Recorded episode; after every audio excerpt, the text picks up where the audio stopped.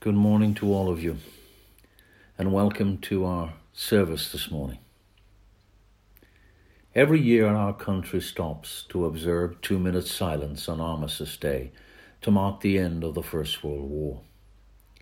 It is a day when, as a nation, we seek to remember and to honor those who gave their future for our present. This silence is held to honor and to remember those who not only died in two world wars, but also to remember and to honor the more than 12,000 British servicemen and women who have been killed or injured since the end of the Second World War. As we prepare our hearts for this silence, let us listen to these words from Scripture. From the book of Psalms, we are reminded God is our refuge and strength, a very present help in trouble. We draw encouragement and comfort from the prophet's words in the book of Lamentations when he says, This I call to mind, and therefore I have hope.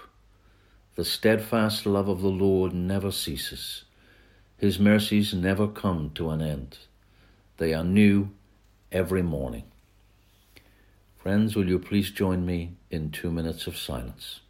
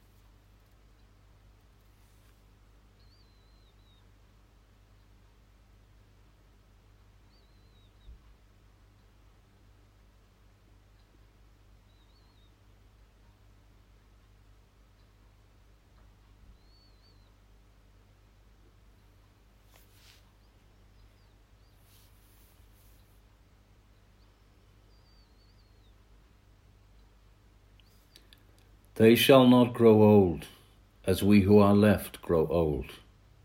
Age shall not weary them, nor the years condemn.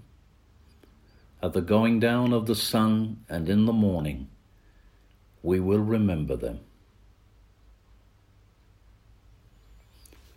Friends, while we have taken time to remember the past, it is also important that we give thoughts to the future.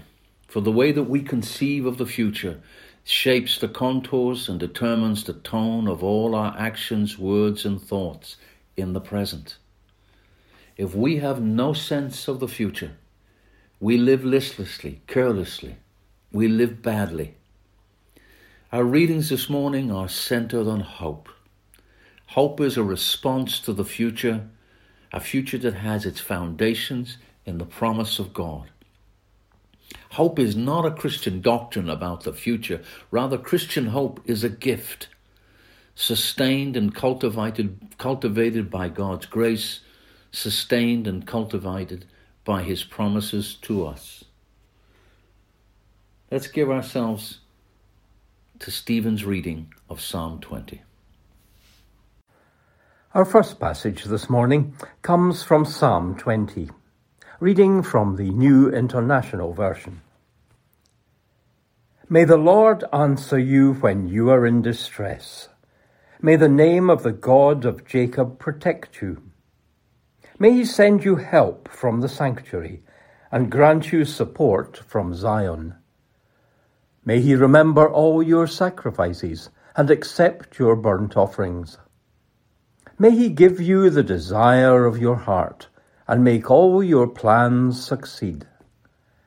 We will shout for joy when you are victorious and will lift up our banners in the name of our God. May the Lord grant all your requests. Now I know that the Lord saves his anointed.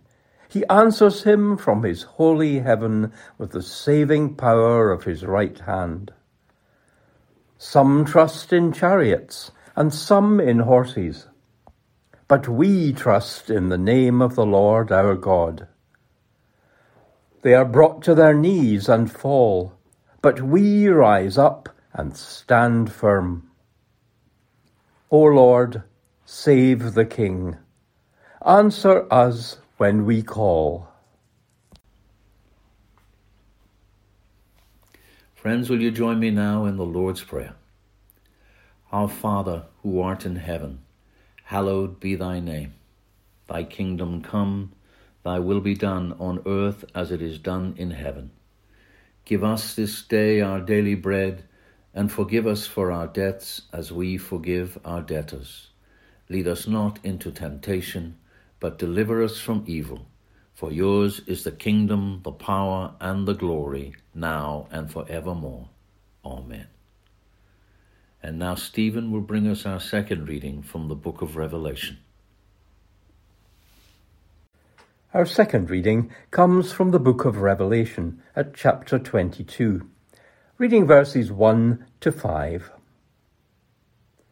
Then the angel showed me the river of the water of life, as clear as crystal, flowing from the throne of God and of the Lamb down the middle of the great street of the city. On each side of the river stood the tree of life, bearing twelve crops of fruit, yielding its fruit every month. And the leaves of the tree are for the healing of the nations. No longer will there be any curse.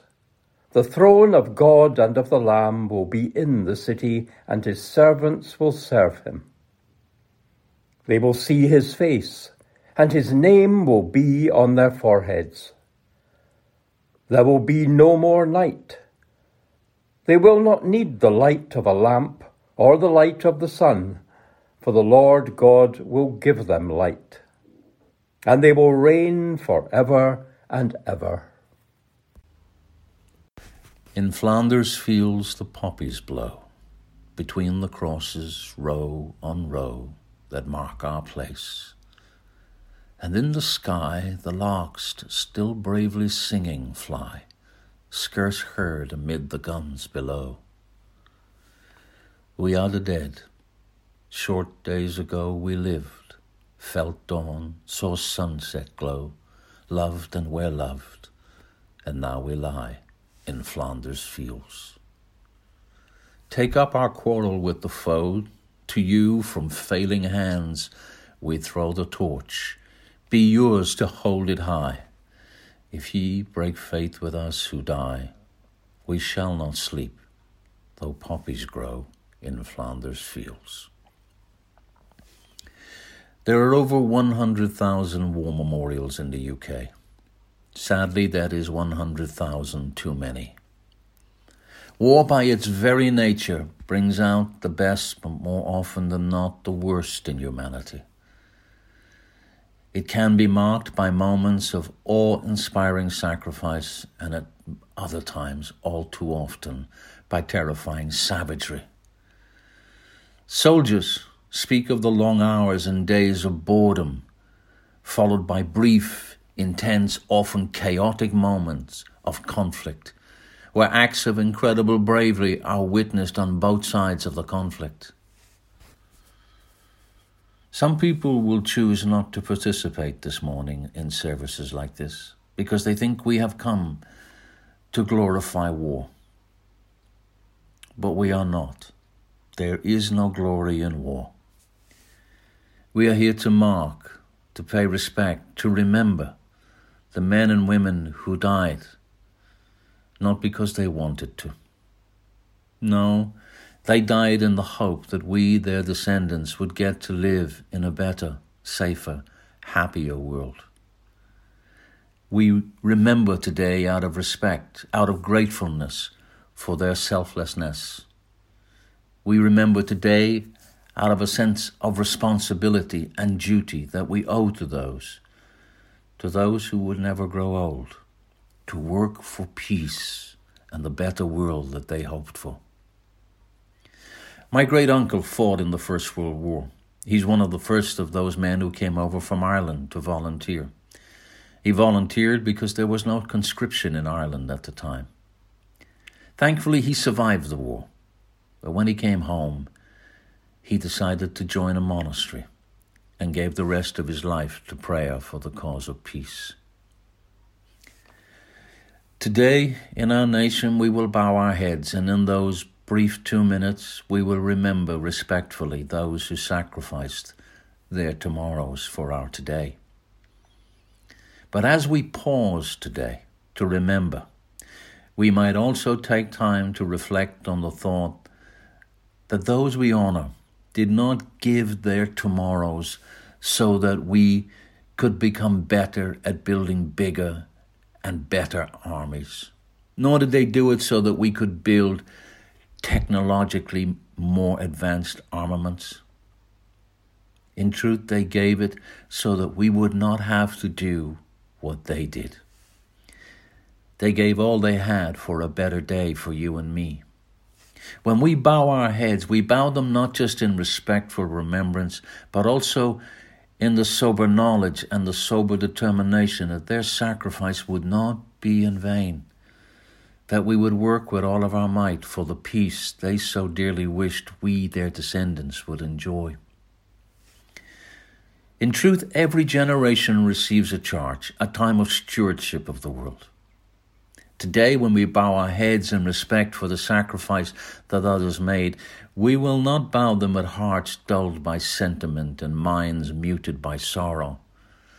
Rather, we will bow them with a determined resolve to do what we can do today and will do tomorrow and all the tomorrows that the Lord will grant us to make this world a better, safer, more welcoming place for future generations the pursuit of peace, whether it is at international, national, local, communal, family, or personal levels, it is a tough and demanding task. It takes courage to daily face the challenge and not to back down.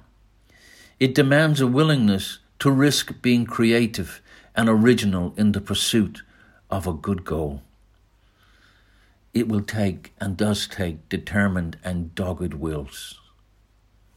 Sadly, we have not always been good at it. In the first 10 years of this 21st century, 2 million children have died because of war. 5 million have been handicapped, 1 million have been made orphans, 12 million have been made homeless, 10 million traumatized by post traumatic stress.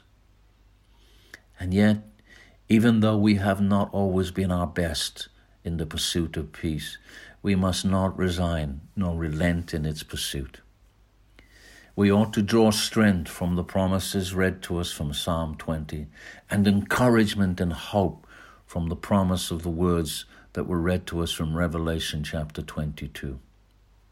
This is what God calls us to as His people, to be makers of peace makers of peace. I want to close with a story that I hope will in some way encourage you in your personal pursuit of peace. It's called The Weight of a Snowflake. Tell me the weight of a snowflake, a robin once asked a dove. Nothing, more than nothing, replied the dove. Well, in that case, I must tell you a marvelous story, said the robin. I sat on the branch of a fir tree, close to its trunk, when it began to snow. Not heavily, not in a raging blizzard, No, just like in a dream, without a sound and without violence. Since I did not have anything better to do, I counted the snowflakes, settling on the twigs and the needles of my branch. And their number was exactly 3,741,952. But when the 3,741,953rd snowflake landed on the branch, that, which weighs, as you say, nothing more, more than nothing, the branch broke. Having told his story, the robin flew away. The dove, a recognized authority on peace, thought about the robin's story for a while and finally said to herself, Perhaps there is only one person's voice lacking for peace to come to the world. God bless you, church. Friends, will you join me in a prayer for all those who have suffered as a consequence of war and even today are enduring the terrors of war? Living God, we thank you for the gift of your peace. We seek that gift today for ourselves and for all humankind. Will you grant us, your church, the inner serenity which you alone can give, the inner serenity that enables and empowers us to become messengers of your peace in a strife torn world? Lord, grant us peace in our hearts. We pray for all those who have been broken and are being broken by war and battle, for those who weep and for those who can no longer weep, for those who feel the anguish and for those who have lost the capacity to feel. Today we think of our fellow human beings, whether they be Germans or Italians, Japanese or Russians, Argentinians or Iraqis, people from Afghanistan and other parts of the world, people like ourselves, remembering their dead, struggling to forgive and to overcome bitterness, praying and hoping for peace. With them, God, and for them and ourselves, we ask, grant us peace in our day. We lift up those who have and are suffering injury, disfigurement, for those for whom death is a constant threat, those whose nerves and bodies are strained beyond endurance, who because of conflict had felt streams of compassion dry up within them.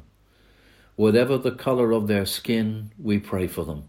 Whatever the sound of their tongue, we pray for them. Whatever the insignia they wear, we pray for them. Lord, have mercy on us all and grant us all peace in your world. All this we ask in the name of our Savior, Jesus Christ. Amen. And now, friends, the benediction. Lord, as we go out into this day, send us out to be beacons of peace in a world of conflict. Make us instruments of peace for whoever we meet and wherever we go in the name of the Prince of Peace, our Lord and Saviour, Jesus Christ. Amen. God bless you, people.